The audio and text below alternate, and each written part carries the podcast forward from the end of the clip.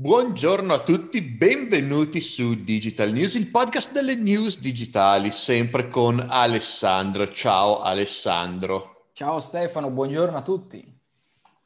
Come stai questa settimana Alessandro? Eh, sai già la risposta a te ovviamente, però vuoi farlo sapere a tutti che mi sono incrinato una costola giocando a calcetto mercoledì scorso, eh? Eh, no, io fa- potevi anche dire no, no, benissimo, sono qui a saltare per aria, sto preparando le Olimpiadi, faccio la Spartan Race oggi pomeriggio, potevi dire anche questo. Eh beh, da, da, dal tuo accento quando mi hai fatto la domanda eh, volevi andare a parare lì. Sì, ho, ho una costola inclinata, ma sono vivo. Fortunatamente la botta non è stata fortissima, quindi sono qui e il podcast non si ferma.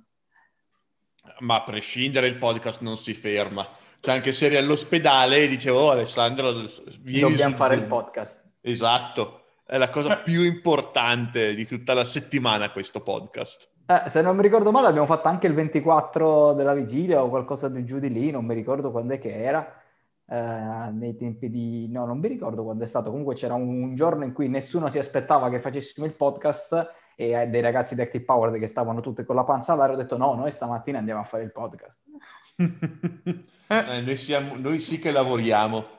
Eh, soprattutto tu. Dai, prima news della settimana. Non ridere che ti fa male. Eh, infatti. Prima news della settimana, Booking. Allora, Booking apre la divisione fintech uh, per i pagamenti. In pratica c'è una nuova divisione nella propria azienda, fondamentalmente. Si parla di nuovi 400 dipendenti distribuiti su due seti L'importante, comunque l'obiettivo più che l'importante, è quello di pensare a come innovare tutta la parte dei pagamenti nel mondo del travel, perché comunque con la pandemia, da quel che dice qui l'articolo, comunque lo studio, ma che è anche vero, eh, c'è stata molta innovazione negli e-commerce per quanto riguarda i pagamenti. Ormai ci sono una marea di servizi come Scala Pay, ne abbiamo forse parlato, di pagamenti a rate, PayPal ha fatto il suo pagamento a rate praticamente bypassando le banche, eccetera. Ecco, l'obiettivo è che Booking dice per il travel è sempre una cosa un po' più diversa perché magari prenoti prima, poi ci vai, non ci vai, devi cancellare, devi spostare, quindi è più particolare, vogliono innovare questa parte. Quindi vogliono innovare del tipo prenotazioni che compri adesso paghi dopo, che devi pagare magari a rate piuttosto che nuove formule di pagamenti e non dicono nient'altro perché hanno semplicemente detto che hanno aperto questa divisione, stanno per arrivare 400 nuovi dipendenti e ehm, sviscereranno nuove formule per i pagamenti. Dimmi la tua. Uh, finalmente lo stanno facendo, cioè a me sembra un passo logico qua, che quando gestisci un grosso volume di soldi ti conviene avere il tuo sistema di pagamento e svilupparlo, anche perché magari hanno visto che negli ultimi anni le fintech sono veramente esplose, vedi Stripe, vedi Revolut, e quindi hanno detto, mm, pensiamoci. E hanno iniziato a farlo anche loro, ma ha senso perché gestiscono un enorme volume quelli di, di Booking, quindi cioè, è normale che vadano a fare il loro sistema di pagamento. Come ha fatto eBay con PayPal, cioè non l'hanno fatto, vabbè, l'hanno comprato, però l'idea è quella. Esatto, e quindi staremo a vedere che succede perché io Booking lo uso tantissimo, o meglio, purtroppo mi viene da dire lo usavo tantissimo perché da quattro viaggi l'anno a zero causa pandemia, ecco, ora finalmente si parte ad agosto, spero che, cioè spero che, no, spero veramente perché non so se hai letto che eh, già si parla di chiusure perché sta dannata variante, come si chiama? Delta, non mi ricordo, eh, sta esplodendo, dicono che ci sono già i contagi che stanno innalzando, le prime zone gialle forse in piena estate di nuovo le regioni italiane, addirittura si minaccia che dal primo agosto devono tornare delle, delle chiusure o cose di questo tipo. E quindi io spero che ad agosto si possa partire, però ecco, io, mi interessa molto come si svilupperà questo mondo di booking perché fondamentalmente lo usavo, lo uso tanto. Beh, io dubito, sinceramente. Dubiti cosa? Che si riapra, figuriamoci. Ah, eh, boh. Cioè, probabilmente allora... mai a questo punto, eh. Boh. Io quello che ho detto, la mia l'ho detta no, su, su quello che succederà secondo me. Eh, praticamente secondo me quello che succede è che eh, questa è la nuova realtà, cioè fondamentalmente non si può, oh, me, tornare indietro. Arriverà un momento in cui si aprirà tutto e basta e questo Covid o le sue varianti o quello che sarà, uh, sarà la realtà, la nuova, la nuova normalità. Ecco. Eh, sì, anche perché gli stati ci tengono a chiudere tutto, quindi... E, e finché il popolo non si ribella, diventeremo come la, l'Unione Europea diventerà la Cina. L'America no, in America no, perché hanno già riaperto tutto, si viaggia senza problemi già da, già da un po' in America. In Europa invece, visto che hanno molto tendenze cinesi, il Parlamento europeo, questa è la situazione. Mm. Vedremo, vedremo che succede e vedremo che cosa faranno Booking e compagnia bella, perché comunque sono son tra le praticamente aziende, comunque mercato che stanno soffrendo veramente, veramente, veramente tanto. Eh, la seconda news della settimana, Stefano, riguarda TikTok, perché mi ha un po' sorpresa questa cosa, perché almeno che io ricordi, mh, mm, raramente succede una cosa di questo tipo, mai successa perché TikTok ha deciso di mettere in vendita il proprio algoritmo. Cioè in pratica TikTok, le, tutte le tecnologie che hanno contribuito al successo della piattaforma, eccetera, ovviamente a pagamento, saranno disponibili ad altre aziende, ma stiamo parlando anche di praticamente tutto l'algoritmo, anche la parte di intelligenza artificiale, la parte di come gestiscono uh, l'home page, di tutto quello che funziona dietro nel portare contenuti, eccetera, e hanno deciso di venderlo e renderlo disponibile per altre aziende, dando anche la possibilità di prenderlo come base per personalizzarlo. Io una cosa del genere non l'ho mai vista fare, cioè sarebbe follia, tipo se un Facebook, Instagram, YouTube, eccetera, facesse una cosa di questo tipo. Anzi, cioè chi lavora con, quelle, con quei social passa gli anni a cercare di capire come funzionano quegli algoritmi per poterli usare a proprio piacimento per farci marketing o creare visibilità, eccetera, però ecco, cioè, eh, è una cosa strana. Eh, questa è una cosa che non sapevo. Allora, eh, diverse cose ho in mente.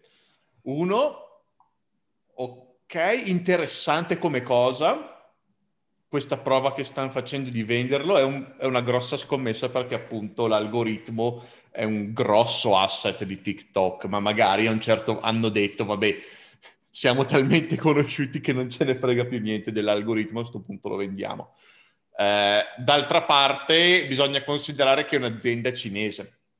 Allora, le aziende cinesi, tranne rari casi, ci tengono veramente tanto a dare un'immagine di sé, a dare un'immagine molto occidentale di sé. Molte aziende eh, cinesi che vendono internazionalmente cambiano nome, tipo TikTok. Cioè è, è un nome che hanno creato specifico per il mercato fuori dalla Cina. In Cina non c'è TikTok, c'è qualcos'altro che non si chiama, non so come si chiama, non mi ricordo più, ma c'è un'altra cosa. Che We- WeChat? Eh, no, proprio è, è, TikTok, ma con un altro nome, solo ah. per la Cina, ah, con un nome più cinese. Cosa. Cioè io sapevo che loro avessero tutte le versioni cinesi, la versione cinese di YouTube, la versione cinese di... Sapevo che WeChat era il colosso indiscusso di... Ci fanno veramente tutto con WeChat. Sì, sì, no, Cina. ma c'è proprio TikTok della stessa azienda, però con un altro nome. Ah, non sapevo perché... che avessero fatto due versioni, anche perché, cacchio, dico, TikTok è cinese, eh, anzi, quantomeno utilizzatelo.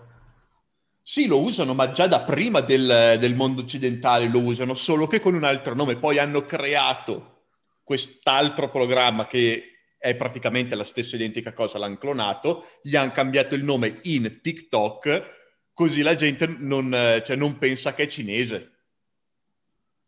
E poi adesso si sa che è cinese, però ci tengono molto a dare questa impressione che non sono cinesi, sono un'azienda stile occidentale, però non bisogna mai dimenticare che le aziende cinesi non sono come le aziende occidentali, ma neanche alla lontana. Sono aziende controllate dallo Stato, punto. Perché se non hai una forte influenza statale in Cina, un'azienda non ce l'avrai mai, te la chiudono. Quindi è non dico controllata, ma quantomeno fortemente influenzata dallo Stato cinese TikTok. Sicuramente ha tanti fondi statali per andare avanti, è pieno di fondi statali, quindi dei soldi gliene frega relativamente, visto che c'hanno dietro il governo cinese che gli tira soldi a, a, a non finire. E quindi la prima cosa che ho pensato, fatto questo preambolo, è non è che quell'algoritmo c'è magari una backdoor che manda di, inf- le informazioni al, in Cina? Ma guarda, non mi stupirebbe perché io quando ho letto questa notizia ho visto il titolo e ho detto vabbè magari sarà un clickbait. Poi vado a vedermi, cerco altre news eccetera, ma è veramente così come lo dicono, c'è tutta l'intelligenza artificiale, l'algoritmo eccetera se te paghi te lo danno e puoi farci praticamente le, tutte le modifiche che ti pare, eccetera. Infatti ho detto, boh, cioè non l'ho mai vista una cosa di questo tipo, quindi non ho idea né che, quali saranno magari le conseguenze o comunque chi è che poi ne usufruirà e soprattutto che cosa nascerà da queste, tra virgolette, esperimenti, però effettivamente la roba della backdoor da un'azienda cinese ti puoi aspettare tutto, eh. Cioè, sì, sì, beh, ma TikTok è una macchina per raccogliere informazioni personali e mandarle in Cina. E quindi poi adesso non so se è cambiato qualcosa con tutte le robe che hanno fatto Stati Uniti, mica Stati Uniti, però cioè, è palesemente così TikTok. Se no non sarebbe mai esploso in, quest- in questa maniera, senza i soldi del governo cinese. E, ehm, quindi niente, questa è la prima cosa che ho pensato. Se non è un sistema per mandare le informazioni in Cina perché se dicono magari eh, i server eh, sono in Cina o robe così, se i server sono in Cina vuol dire che il governo se ne frega altamente della privacy e, e va a prendere tutte le informazioni per schedare le persone, ma è scontato quello. Eh, non è come in Europa o Stati Uniti dove ci sono delle leggi per privacy, robe così, che anche lì è un punto di domanda, ma almeno ci sono. In Cina non c'è niente di tutto questo, quindi prima cosa a cui ho pensato. Eh, fra l'altro, ce l'hai nelle news della settimana quell'altra azienda? Non so se è la news di settimana scorsa o di, o di quella prima, di quell'azienda cinese che è stata chiusa dal governo tre giorni dopo l'IPO. Mm, no, non ce l'ho. Vai. Bidi, se non sbaglio, si chiama una roba del genere, che è questa azienda cinese ha fatto un IPO enorme, credo la, la più grande IPO cinese dopo TikTok, una roba del genere, enorme. Tre giorni dopo l'IPO il governo cinese l'ha chiusa. Cioè non so se l'hanno chiusa comunque... Ah sì, era un'app che non mi ricordo cosa faceva, tipo Google Drive era, eh, Google Maps, eh, non mi ricordo, comunque un'app e tre giorni dopo l'IPO um, il governo cinese ha bannato l'app dal, um, dall'App Store, da tutti gli App Store. Dovrebbe essere questa qua, una notizia vecchia di giugno, un mese fa. Didi. Ah, è, una notizia così vecchia? Sì, si chiama Didi. Didi, ecco. In pratica è una sorta di loro Uber. Ah, ecco, ok, sì. Sì, è una sorta di loro Uber, Uber, ma è vecchia la notizia, cioè di un mesetto fa almeno mi esce qua, il 17 giugno almeno su questo, ah, su sì? sì Madonna, la mia concezione del tempo è strana proprio, eh? Ottimo, siamo messi bene. E... e soprattutto la ragione per cui l'hanno chiusa, l'hanno chiusa per, com'è che si dice, eh, per...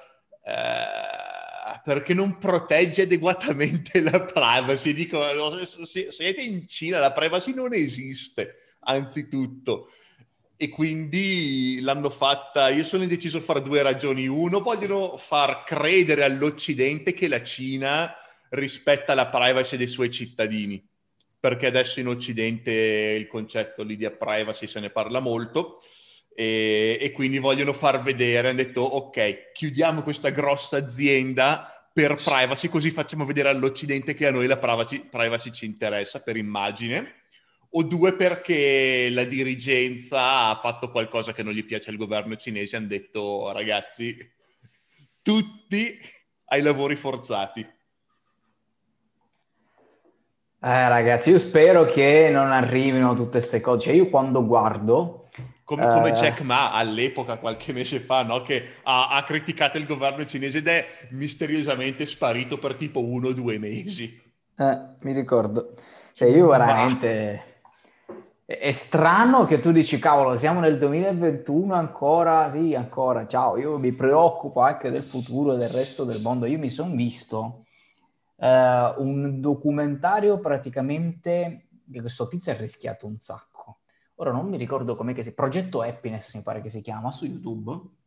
Mi fa piacere anche fargli un pelo di pubblicità. Eh, uno youtuber che è diventato strafamoso negli ultimi tempi, eccetera. Meno, strafamoso no, però famoso che mh, la sua missione è quella di andare a trovare la felicità o quantomeno di raccontare pezzi di felicità in giro per il mondo, viaggiando, eccetera. E se n'è andato in Corea del Nord. Se è andato in Corea del Nord, in Corea del Nord, cioè se eh, te non puoi, se, se sei un, un giornalista, documentarista, non ti fanno entrare. No, è vero.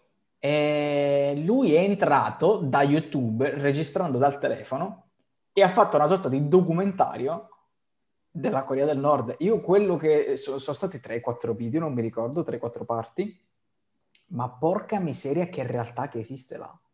Che io ce sono sa- diversi di documentari. Sì, ma io non me ne ero mai visti né documentari né mi ero informato più di tanto. Capito su YouTube, vado a, guarda- a guardare, cioè fondamentalmente la daily routine di uno che sta là dentro, di quello che viene raccontato, perché giustamente è ripreso dal telefono, un po' meno filtrato magari dei documentari che poi vengono pubblicizzati. E... Ma è pazzesco. Cioè, è pazzesco che, cioè, che cosa c'è dietro quelle mura, che vita si ha, che mentalità si ha, come si vive, quello che gli viene detto.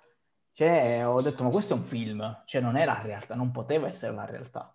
E cavolo, invece è così. Ed è pazzesco che nel 2021 esistano queste realtà e spero che non si espandano oltre perché porca miseria mi ha fatto una marea di impressione andare a guardare quei video. Magari te li consiglio di andartene a vedere quei video lì. Eh dai ci sta sempre.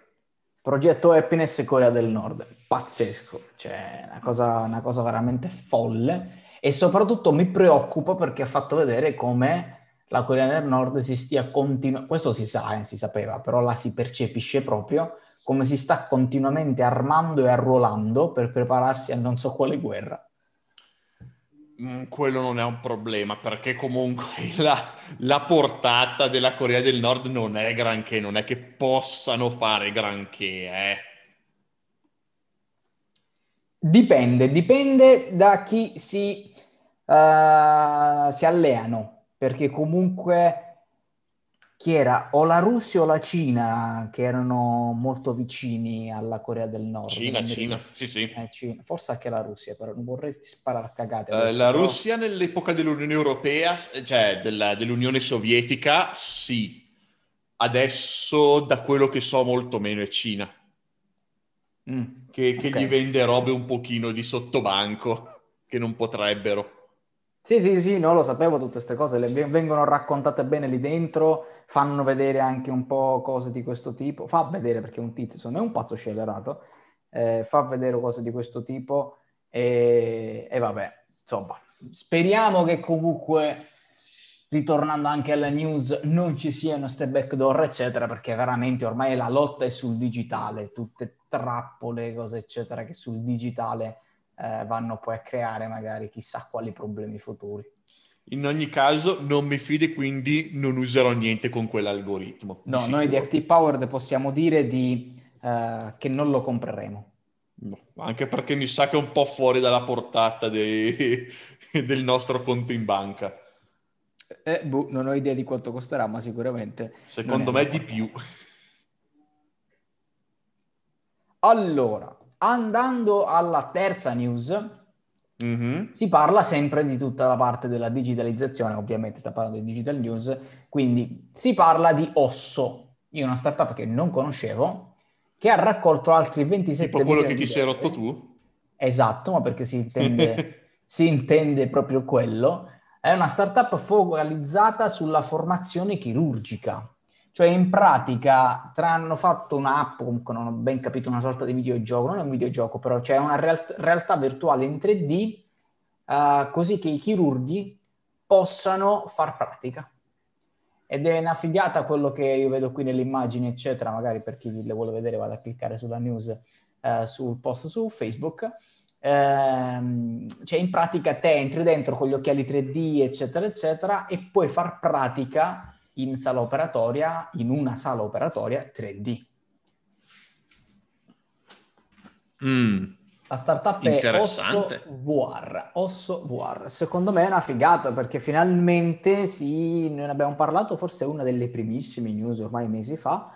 Uh, è una figata perché comunque la realtà aumentata, tutta questa tecnologia che ad oggi viene soltanto usata principalmente per l'intrattenimento e per le cazzate, è una invece tecnologia potentissima che inizia ad avere applicazioni serie.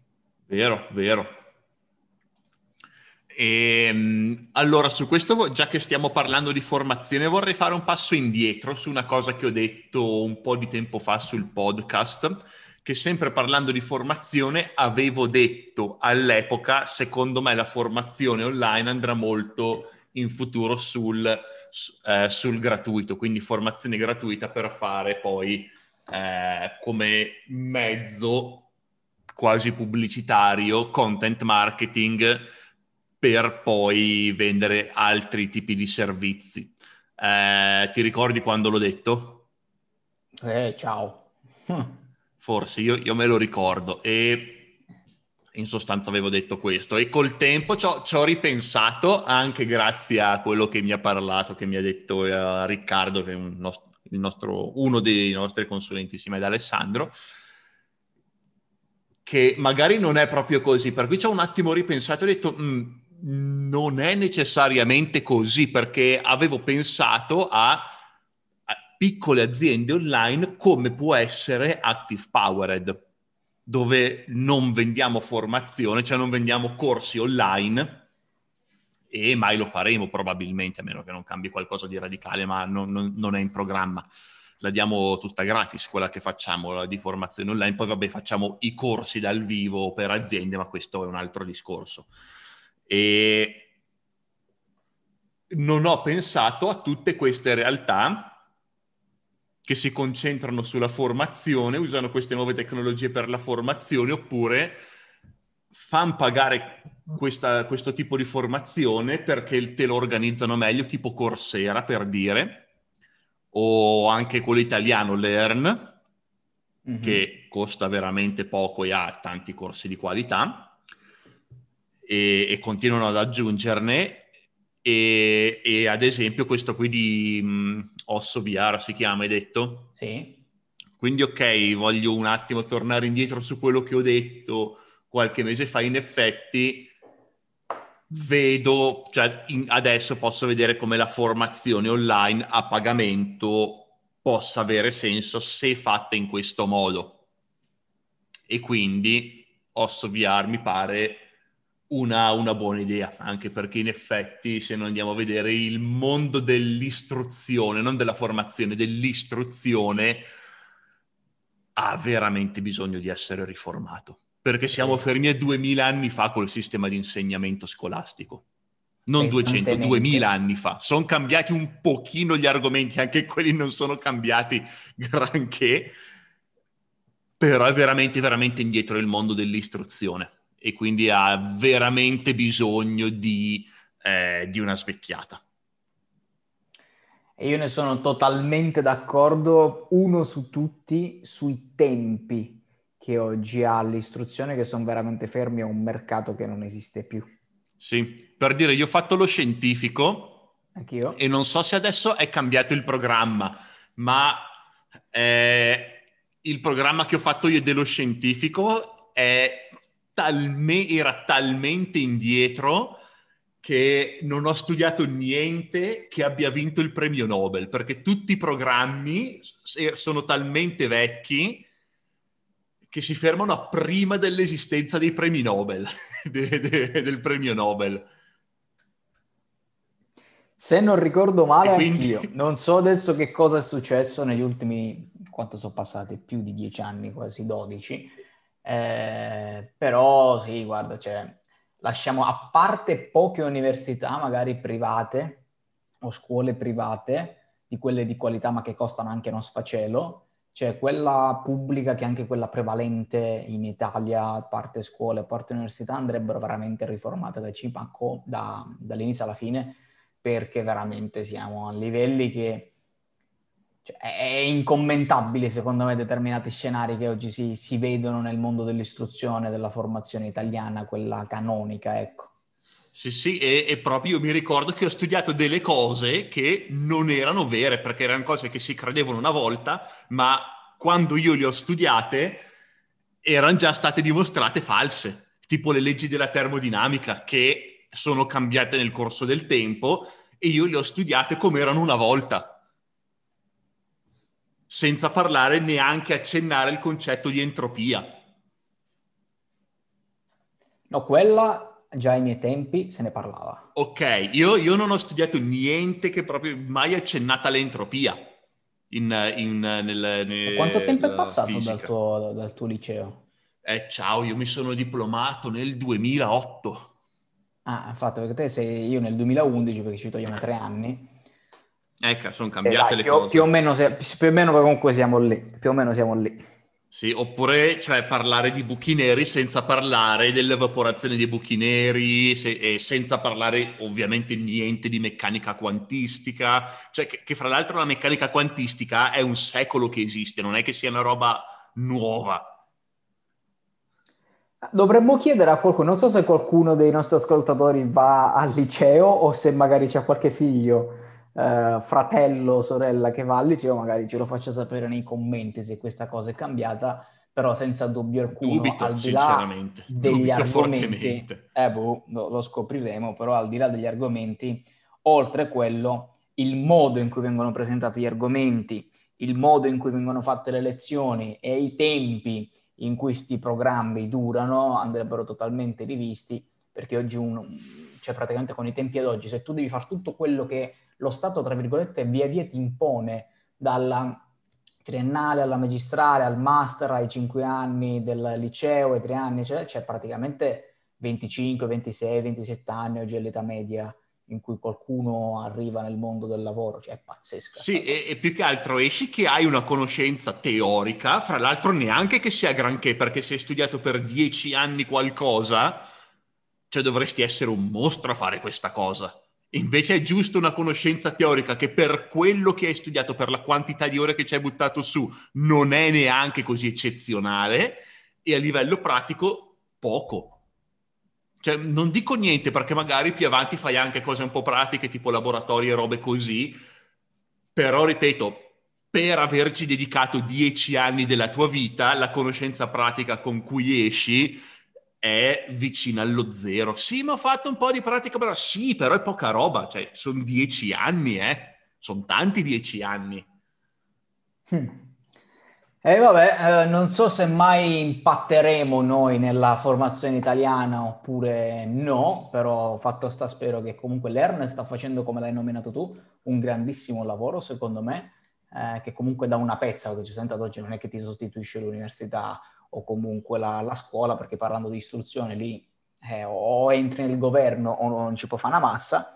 Eh, spero che comunque si faccia qualcosa perché comunque a distanza di te da tre anni ci siamo passati e ci siamo accorti come almeno nel mio caso eh, scuola e università mi hanno aiutato più nella forma mentis, nell'abituare il cervello a studiare eccetera che non a darmi delle serie competenze ecco cioè se a quello ci aggiungi tantomeno darti quella, quella pratica in più, ehm, quelle nozioni sempre più aggiornate anno dopo anno, e già sarebbe un... che non ci vorrebbe tanto secondo me fare delle modifiche di questo tipo, già sarebbe un bel passo in avanti, che non so se arriverà, però vabbè.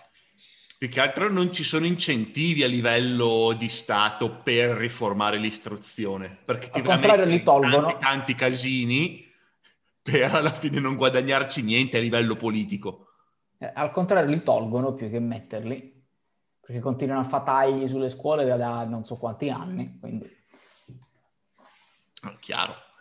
Allora, ultima news, che altrimenti tendiamo a fare di nuovo un'ora di podcast. Allora, ultima news della settimana riguarda Beard, un'altra startup, comunque un'altra azienda, che comunque è soltanto una delle tante, tant'è vero che comunque l'articolo qui di, Te- di TechCrunch uh, va a parlare di comunque tutta una serie di nuove aziende che sono nate che fanno questa cosa. Questa nello specifico ha appena preso 19 milioni di dollari per migliorare quella che è uh, la propria realtà. Ok, ma di che cacchierola stiamo parlando? Stiamo parlando di logistica. In pratica, dalla pandemia c'è stato un aumento, si stima, del 30%, sto parlando dell'Europa. In Europa si stima un aumento del 30% in e-commerce e-commerce che sono nati, vendite online che sono aumentate, eccetera, eccetera. E questo lo sapevamo, la pandemia l'ha generato. Bene.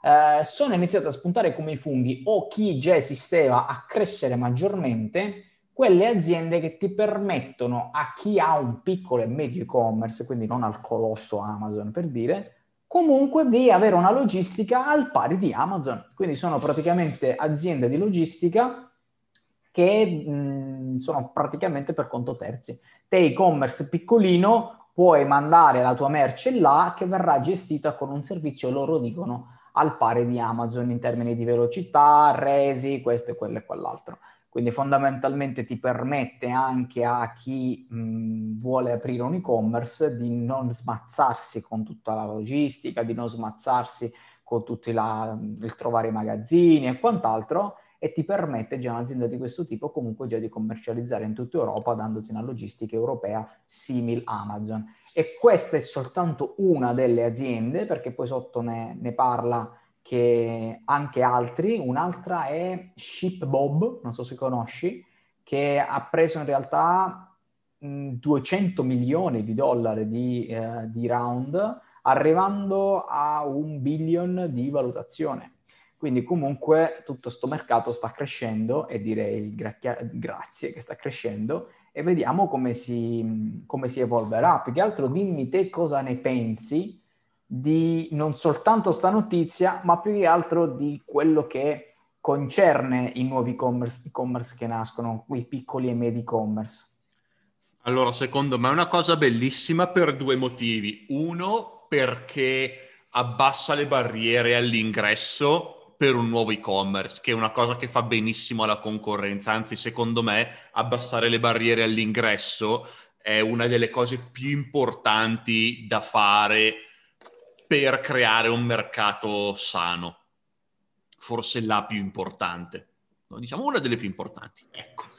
E infatti, se, cioè, piccola parentesi, se ci vai a pensare, tutti i settori che proprio dici, no, gest- lavora, cioè, con quell'azienda è una merda, è perché ci sono delle fortissime barriere all'entrata, perché quando devi telefonare alla Telecom per dire o alla Vodafone o quello che è, devi risolvere un problema, è sempre una rottura di balle allucinante, piuttosto ti spari, perché ci sono delle barriere all'ingresso talmente forti che, eh, che la Telecom dice io posso farvi un servizio che fa schifo, tanto siamo in tre che lo facciamo e quindi gli altri due fanno schifo quanto me, nessun altro può entrare perché devono spenderci 50 milioni di euro e quindi siamo a posto. E quindi per, meglio, per aumentare la concorrenza servono forti barriere, cioè meno barriere all'ingresso. Comunque, a parte queste, quindi eh, barriere all'ingresso diminuite se qualcun altro gestisce la logistica, che è una cosa bellissima per aumentare la concorrenza, avere un mercato più sano. E dall'altra è una cosa che ha senso perché la logistica è una di quelle cose che, eh, che beneficia tantissimo di una, ehm, cioè di una larga scala, quindi di un, di un largo volume. Perché i prezzi si abbassano, ci sono tanti costi capitali e quindi più è grande la scala e più è basso il prezzo meglio, meglio riesci a gestire questo servizio, visto che a nessuno gli interessa del, eh, di chi gli gestisce la logistica, di chi gli consegna il pacco, vogliono che arrivi il pacco velocemente e che costi poco la spedizione. Quindi più siamo a larga scala e meglio è. E quindi è una cosa che sicuramente avrà successo ed è un settore in cui vedo ancora tanta espansione e secondo me queste valutazioni sono giustificate perché già esistono queste aziende qua che fanno logistica, però sono aziendine piccoline. Tipo conosco uno che è nel Bresciano proprio, che fa queste cose per e-commerce, fa cose per... è, è però un'azienda piccolina, quindi sì, è sempre meglio che gestire sta cosa internamente, però non è che abbiano tutta sta scala, invece queste grosse aziende che hanno una scala immensa potranno avere dei prezzi migliori, potranno fare dei prezzi migliori, fare cose più comode, fare tutte le integrazioni, pannelli, bla bla bla, e fare su scala europea magari invece che solo nazionale. E è un argomento che sento, visto che prima o poi un e-commerce lo voglio aprire, ho già l'idea, ho già il dominio, che, che sarà su um, negozio per cani, quindi tutta roba per cani, spoiler, e, e, appunto uno dei problemi grossi nel fare il business plan è stato, ok, come gestisco logistica e spedizioni? E di sicuro mi affiderò a un'azienda del genere. Ecco, hai Beard o Ship Bob, di cui parla l'articolo. Ship Bob dicono che sia la più grande ad oggi, una, una delle più grandi. E, e Beard vuole iniziare a fargli, tra virgolette, da concorrenza un po' più spinta. Eh, io sono davvero contento di sta cosa perché quando te vai su un e-commerce o vuoi aprire un e-commerce, magari sei un... o vuoi farglielo aprire, perché c'è anche questo, cioè quindi vuoi magari te da consulente far aprire, perché te lo chiedono, un e-commerce. È sempre un casino, è sempre un casino la logistica, perché c'è chi non ha gli spazi, chi non può permetterseli, chi è un casino averli, avere a che fare direttamente con il BRT di turno, l'SDA di turno è un casino. E quindi una cosa di questo tipo è veramente, veramente una figata.